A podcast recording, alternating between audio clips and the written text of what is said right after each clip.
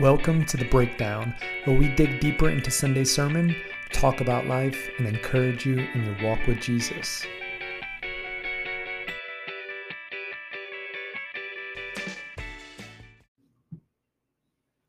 Hey, welcome to another episode of The Breakdown. Today we have a special guest. He's really special. He's not really a guest because he's been on the podcast quite a few times, but we have Brian LaRue. Glad to be here, man. I think I probably am the most returned guest. Probably because I preach here and there. So I'm glad to be a return guest. I'm honored. I think the last time we did a podcast together, man, I was so amped when I left here. And from this particular topic that we're talking about today, we're talking about unity. We're in Ephesians. We're in this series. We're going through the whole book. We're in chapter 4. This one, out of all the sermons, not just because you preached it, but the topic for me, I think, hit me the hardest. Really? Well, we'll get into that. We're not going to start off deep and all that. We're going to start off. We'll have some fun. But I have a question for you about unity. Yeah.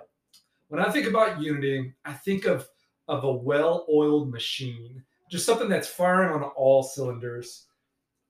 And then I think about sports. Sure. So what is or who have you seen in the past or the present, just a sports team that's unified? Unified is a strange word because even in the teams I think of, there's strife. You know, like there's two teams that I thought of when you asked me that question. One is the Bulls with Michael Jordan and Scottie Pippen. They had a little strife. Yeah, they had strife, but the other thing is they had unity many times on the court. Like they could put a guy that could shoot threes. They brought in B.J. Armstrong to Kerr, to Craig Hodges. And then they'd also bring in these other big guys like Luke Longley. I can't even think of all the other big guys. Scott Williams, like they'd bring in these no names. Yeah. And Phil Jackson with his Zen mode would figure that out with Jordan, the alpha male, and they would figure it out. Like, and there was unity on the court. There was a lot of, now that we see I can't even think of the name. The Last Dance. We've seen behind the scenes a little bit of, there wasn't always unity and they had to fight for unity. Yeah. Like, man, you're preaching, man. It's like they had issues with their secondary, right, beliefs, but we're going to win together. Yeah. They had a core goal in mind. Who was your second team? It was probably the Patriots. I think it goes to those teams who have sustained long, where Belichick's been that, the guy that's kind of kept some people, let other guys walk, and they said, we're going to win. We're going to do it our way. We're going to do it the Patriot way, any of those teams that have done sustained winning for a long time is where I see this. There must be some unity or there must be some leadership that is setting the culture for the team. Yeah. The two that come to mind when I think about it is the Redeem Team. Okay. Man, they had a goal, and that was to not suck like they did the Olympics before that. But I think about I just watched a documentary on Netflix about them and the type of players they had on that team. They had some big names. Yeah. And they had to really come together, and Coach K was a pivotal part of that, and getting them all on the same page to put their issues aside of, what team they were on, the NBA, and really go out there and win it, And like you said, I think they had that goal in mind to win it all. Sure. And they put everything else aside. And then the second team, it's modern day, but the Golden State Warriors. Yeah. Man, when Steph Curry first started shooting, 4 and 5 feet, behind the three-point line, blew my mind. Right. But they were so unified in the way they played, they changed the whole game of basketball. Yeah. I mean, now you go out to any park where kids are playing, what are they doing? Every kid is behind the line. Shooting threes. Right. I remember if I would have shot a three in a game and my dad was coaching me, he'd call a timeout and tell me to sit on the bench. Right. Like, what are you doing? Like, that is not a high percentage shot. Sure. But they were so unified and they did it so well that it became this trend. And even with, they have strife. They have strife right now with, Draymond, beating up on teammates. But they come together They set those things aside and they get the job done. Yep. Which I think kind of perfectly segues into the message that you had for us Sunday was it was this idea of unity. Give us a little synopsis, a little remind us what your sermon was about. Sure. Really kind of just talked about, set the table of, you know, Paul's bringing this back up once again of this idea of unity. And here he's really going to, I felt he's talking to the church in Ephesus, you know, and just really trying to focus on that. Like, we've got to make every effort. We've got so much in common. We got the one Lord, one baptism, one faith. Like, he kind of points those things out and just kind of gives you some really difficult things. Make every effort. That's really specific, completely humble, you know, bearing with one another in love, patience. Those are really, it's a tall task, man. Yeah. Those are heavy phrases. They're not just like, hey, do this for a time. Like, they're an ongoing process that Paul's laid out for us to show us how to bear with one another. And you started out, I loved this, like, hey, it's okay whenever we have to agree on certain things, right? There's essentials of the faith. And you kind of laid those out. You know, we have to believe God is who he is, about Jesus, the Holy Spirit, that the Bible is true. And then there are some things in our faith that are secondary issues that we may not have the same opinion or idea of, but those things are okay to not agree upon. Yeah. I love that you said it's okay that somebody has a different opinion than you.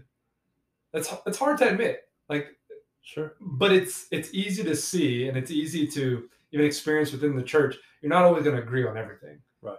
As long as you agree about those main points, I think you're good. And everything else will follow. And then the second one really, which caught my attention and is still working on my heart, is, hey, your opinion isn't always the right way. Like, right. It's okay. Opinions are meant to be changed over time. You know, sure. I've had my opinion on things that have changed. Yeah. Even in scripture, like things that I held on to, that I thought I would forever hold on to. True. And then you have a conversation with someone and you're like, well, make a point. Right. And slowly over time, those things change. But those things really never changed my core beliefs, things that shouldn't be shifting. And if those things are shifting, then we have a problem there. Agreed. And plus, I like that tenet of the Restoration Movement, that essentials, unity, opinions, liberty, and everything love. Like, very, you know, like, I just think it went well with that Ephesians 4. Mm. Like, it has those same kind of underlying. I felt like maybe I'm wrong there, or I don't know. I just always loved that. No, I don't like calling it a slogan, because I kind of feel like, but it's the motto of the Restoration, the mantra. I don't know what I kind of played with that word, but I was like, it's a theme. It's a. I don't know. Maybe it is. I like the word mantra. I didn't think of that one, but I like that mantra better than a slogan. I don't know how to table that or phrase that. It's that slogan, or whatever you want to call it, is freeing. Yeah. I mean, to go into a group of people knowing that you're not going to agree about everything, and that's okay, kind of takes some relief off of me. Yeah. I love to study and read and try to have the right answer for things. Sure. But at the same time, it's okay if I don't have all the answers. Right. It's okay if I take some time to listen. We were talking at lunch, man. I've really been reminded with this sermon to listen. Like, maybe, not even maybe, there are people out there that know more than you, Brennan. Like, there are people out there that have knowledge on these secondary opinions or these secondary issues, and it's good to listen. Sure. We were talking at lunch about how we interact with people with these secondary opinions, and I think Paul lays this out of how we're to live within the context of the church. And the first thing that he tells us to do is to be humble. The word humble, I think, for Americans is a tough word. We don't even know what that is, right? We don't. But it's this idea of putting yourself below something, or I think of whenever you're in the same room as a king or a really important person, they would bow down to these people to show their position. that this king is higher than, they have a higher standing than you do. And so when I think of being humble, I think of, all right, so this person thinks differently than you. Put yourself below them. Sure. Give them the benefit of the doubt. Yeah. Show them love. Listen to their stance. And then from there, you can have a conversation. But how does being humble help us to keep the unity? I think it's very simple. It goes putting other people before yourself, right?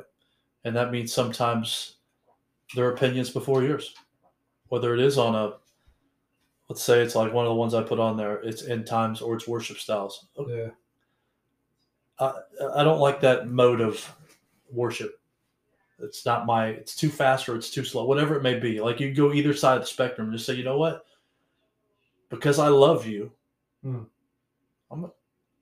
I'll sing that either too fast or too slow, yeah, or too loud or too quiet, and I'm gonna humble myself because we all have our own.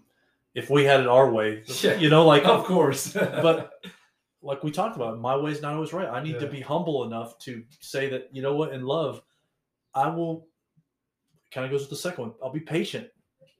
They go hand in hand, right? Yeah, I don't have to have my way right away. Like it's not Burger King, you know what I'm saying? Like. My life shouldn't be like that. It should be putting other people before ourselves. You know, that golden rule, right? Do unto others as you want done unto yourself, right? It's so hard.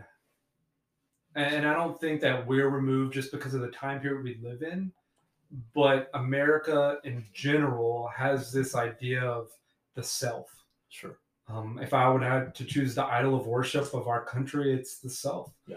And we have this... what people call the consumeristic mindset of, if I'm going to do something, it better benefit me.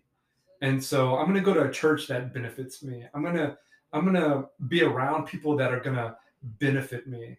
And all these characteristics of keeping the unity are the antagonist of that. Yeah. It's not like, about you, is it? No, none of this is, I don't want to be patient. Like my nature, if I'm self-oriented, is, all right, I'm going to do things my way or no way. Yeah. And so being patient, being humble, being gentle. Oh, man, I think I struggle with this one with certain people. Like certain people I don't have gentleness for. Sure. Or certain topics. Okay. I'm very harsh or rash or I'll take these secondary issues of, oh, I don't like that song. Like, let me tell you why I don't like that song without even being asked or without even being prompted. Sure. Like I just need somebody's ear, you know, and it's really, it goes to say the way we say things really matters. Yeah. And if we're not gentle, that unity isn't going to be there. Right. And we were talking about this while we were eating burritos, and you said, you know, when you do bring up stuff in a loving way, like it's okay to have a disagreement or an opinion about a secondary issue, and it's okay to talk about those things, but do it in a way that's pleasing to God, sure. that's loving. Like you said, in everything, have love. Like that's the idea of, sure, we don't have to agree, but when we talk about those things, be gentle. Yeah, you know. If you meet somebody who's not gentle and you can tell they're really fired up about this. Yeah. And if I meet them with fire, but if I meet someone with fire, with water, with gentleness, yeah, it's going to help that. I don't want to, I think there's a proverb, isn't there a proverb that talks about, you know, stoking anger. Like if you continue to stoke that, it's going to grow and grow and grow. Like, yeah, don't pour gas on something that's already on fire. Like that's dangerous. Like if I'm angry about it and they're angry about it, that's not, somebody's going to walk away saying something that's not loving or unity or anything. But if they're angry or they're really fired up about something, I come to them with gentleness. That helps. Doesn't mean I have to back down from them. No. But if I can be gentle, I don't have to fight fire with fire. Yeah. You know what I'm saying? And it just made me think the way that we show gentleness is by understanding the other side. Yeah. And I think when we listen, we're more prone, when we're patient, when we humble ourselves, we're more prone to being gentle. Right. And so if you don't agree with me on end times, but I hear your stance and I ask questions. I think that's a good, really practical tool to have, is just to ask questions. Yeah. Not demeaning questions, but questions to really understand their position. Sure. Because really, I think a lot of disunity is made because of misinformation. Yeah. And so maybe we really didn't understand your stance on that. Or that's why as a church we have doctrinal stances about things that are core to us, but also about secondary issues, because we want to be clear in what we believe. Right. And we do it in a gentle way, but to bring unity, we really need to understand each position. And then the last one was bearing with one another in love. And I love that phrase bearing, because it shows that it's a long period.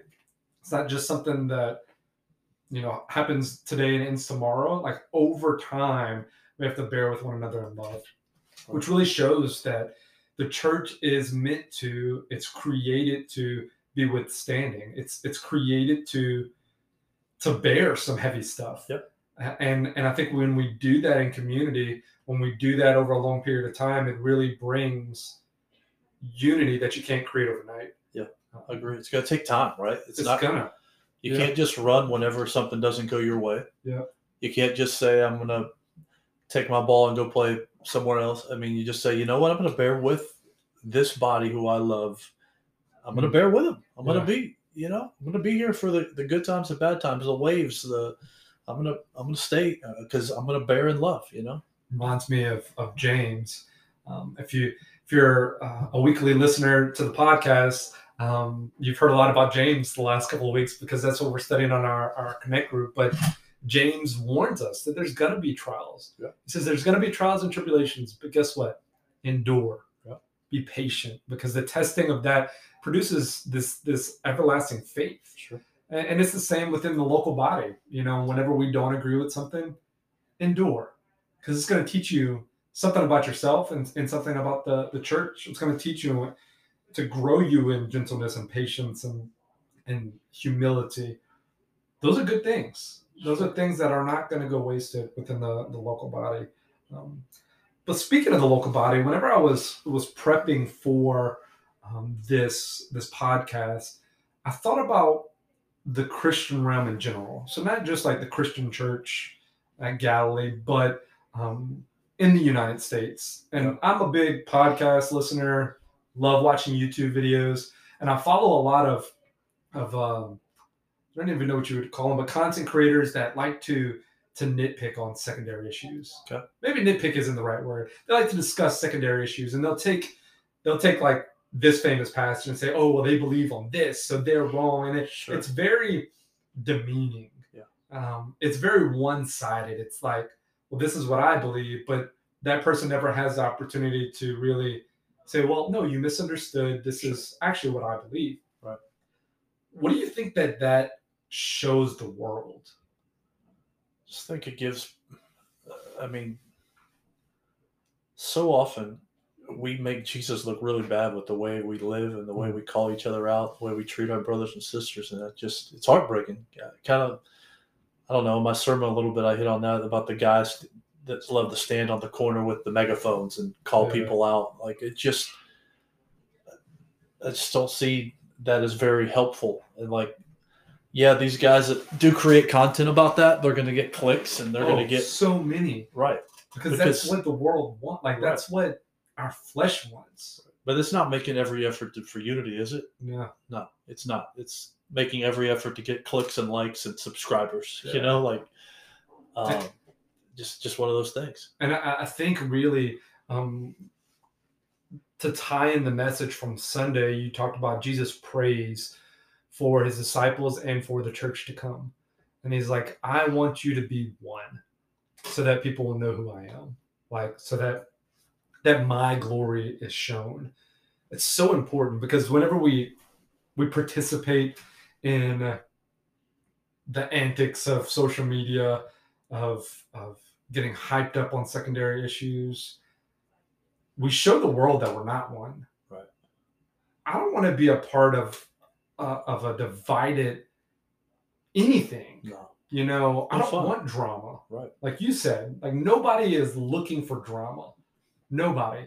And I think when we put that out there, it gives really God a bad name. Like we are misrepresenting who God is. And that's dangerous. Now I'm all for going to people who say they're Christian and those core foundational truths, they're speaking heresy, sure. You know, right. But we can do that in a humble and gentle and loving way. True. You still don't have to be super fiery about that. Now they continue to do those things. Scripture gives us a way in how to handle that. Sure. You know, take an elder, right. Go with more than one person. Like they're taking every step to keep the unity. Right. And I think that, for us today, it's just so easy to just cancel people. Right. Like, oh well, you don't believe in my secondary issues. You're not a post-millennialist. All right, we can't break bread together. They're already going against Jesus. I mean, Jesus doesn't say, well, if you have problems with a brother, film a YouTube video about them or a podcast about them. No. What do? You go to the brother, right? One-on-one. Yeah. I mean, they're already jumping over four different steps, every step, really. I mean, they're just creating disunity. And it's sad because, I mean, and I found myself watching one this morning and because it was clickbait. Sure. And I was talking about The Chosen. Man, I love The Chosen. And it's right. Like, oh, yeah, well, The else. Chosen, they're all about the Mormons. And I'm like, what right. in the world? And you get into it, and the guy, it was clickbait. And he took the right approach and actually going to the scripture that everybody was saying to and actually looking for it for himself. But it's self-seeking to do that. Yeah. It's not putting others above yourself. Like those things I feel like are dangerous to mess with. They are.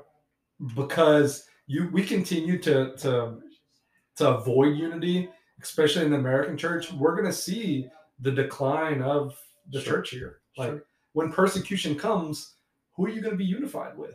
Right. Like, who's going to have your back? I mean, I can't even imagine in the book of Acts when the church is persecuted, who else they thought to run to. They only had themselves. They only had the church. Like, that was their family. That was everything. I wouldn't want to be, you know, disunified and end up being persecuted and be all alone, you know? That's scary. Yeah, man. One of the things that we talked about a little bit was in general, like the country that we live in is almost by nature disunified. We have like the Republican and Democrat Party that can never get along. No, of course not. And I don't think they ever will, partly because their central focus is now on Christ. But I wonder if that kind of mindset creeps into the church. Like, well, then it's me against you. Like your political affiliation or your stance on secondary issues, we're now separated. I'd love to kind of dig a little bit into that and the idea of how can we, and I guess Paul already gave it to us, like how can we set aside those differences? And I think he did. Sure. He's saying, you have to humble yourself. And so really you have to take a look at yourself before you take a look at anything else, anybody else's secondary issues. Right. Like you looking at yourself, trying to be more like Christ helps relieve all this other issue. True. It's going to bring you to unity. Like you cannot not look like Christ. Like if I'm trying to be like Christ, I cannot have disunity. Right. Like those are two opposite ends of the spectrum. I agree. No. We are in a very like disunified world, right? I mean, I hate it. I mean, when it comes to politics or whether it comes to so many other things, like for some reason, I don't know if it's the culture or the media or what it is, but you have to either be this or that. Yeah. There is no middle. There is no me seeing this part of your view and that part of my view. Like there's no middle ground. It's either you're flying this flag or you're flying that flag. If you fly one or the other, you're the enemy. It's just there's disunity. I mean, just it's kind of we're forced to like we have to pick a side on everything. And I don't think that's totally true, right? Like it's okay to have differing views on both sides of political, or if you want to go social agendas, like, I mean, all different kinds of things. Like we're just pitted against each other. It's either one or the other. There's no truth on either side. I'm sure there's probably truth on both sides, you know what I'm saying? Yeah. But we're pitted against each other. Yeah. Yeah. And as a church, man, I just encourage us to really hold firm to those core beliefs. Yeah. Remind each other of those core beliefs over and over, and spend more time on those core beliefs than anything else. Sure. Like those secondary issues are fun. It's fun reading Revelation. It's hard, especially when you get a group of people together studying it, but to remind each other of who God is, I think really will help us to remain unified. Sure. I definitely like preaching a sermon when I feel like personally, like we're really unified. Like I just love that, because I think it's something we have to tuck away, and we got to continue to fight for that unity. Like I don't feel like maybe there's this unity going on. I don't know about, you know what I'm saying? But I feel like I kind of have a pulse of the church, you know, like I've been here for a long time and talk with a lot of people, and I just feel like we're pretty unified. And but I hope that doesn't, let's not sit back on our haunches. Let's continue to fight for that. Let's unity, not be complacent, because you have to fight for that. It's not a passive type of thing where we're just going to be unified. No, so that's not the way unity works. You've got to fight for it. Like have to. At my home, in my marriage, with my kids, we're fighting to keep the unity. Why? Because we want that. Yeah, and that's what God wants. So we're gonna fight for that. If there's a couple of the kids are quarreling, we're gonna help. Hey, that's not. No, we want to be unified. You know what I'm saying? If me and my wife don't see eye to eye, we've got to fight for unity. You know, like I've got to humble myself sometimes. And sometimes I got to be more patient. And on down the list, like I've got to be that more of that as well. You know? Amen. No, I definitely understand it. But man, I appreciate you taking some time to do the podcast. Yep, that's always good. We like to end our podcast by saying something that we're excited about. You got anything going on personally or church-wide that you're pretty pumped about? I am super excited for Thanksgiving. It's going to be becoming one of my favorite holidays. I just look forward to it. We were talking with family last night about our plans, and I'm excited for it, but they're a little up in the air. My grandmother's real sick, and usually people come up here, and now are we going to go there? So we're just kind of up in the air, but I'm still looking forward to it, because I get to see family, and I don't get to see them a lot. And I look forward to those times, so I'm looking forward to that. I'd say church-wise, I'm really excited about we have a Deeper Life retreat coming up for high school students. And I always love going to that, and sitting under teaching and getting to worship, where I just get to hang out with our students and worship and hear the teaching, same as them, you know, and then us dialogue and discuss about it, you know. So, I like it. Yeah, I like it. How about you? Not too much going on personally. We were able to experience the changing of the color of the leaves. It's beautiful, isn't it? It's gorgeous. I mean, I'm just looking outside of your window right now, and get the graveyard, all of these. It's really pretty. We've enjoyed this season, literally. And so that was new for us. But I have a Discovering Galilee this Sunday that I'm pretty excited about. Cool. Anytime I get to know, or get an opportunity to get to know a new family, I get pumped, because I was new not that often. And so I get to help them really experience what Galilee's doing here in Jefferson. So I'm pretty pumped about that. Then we have Fall Fest, always a fun time. So, coming soon. That's real soon, this week, Friday.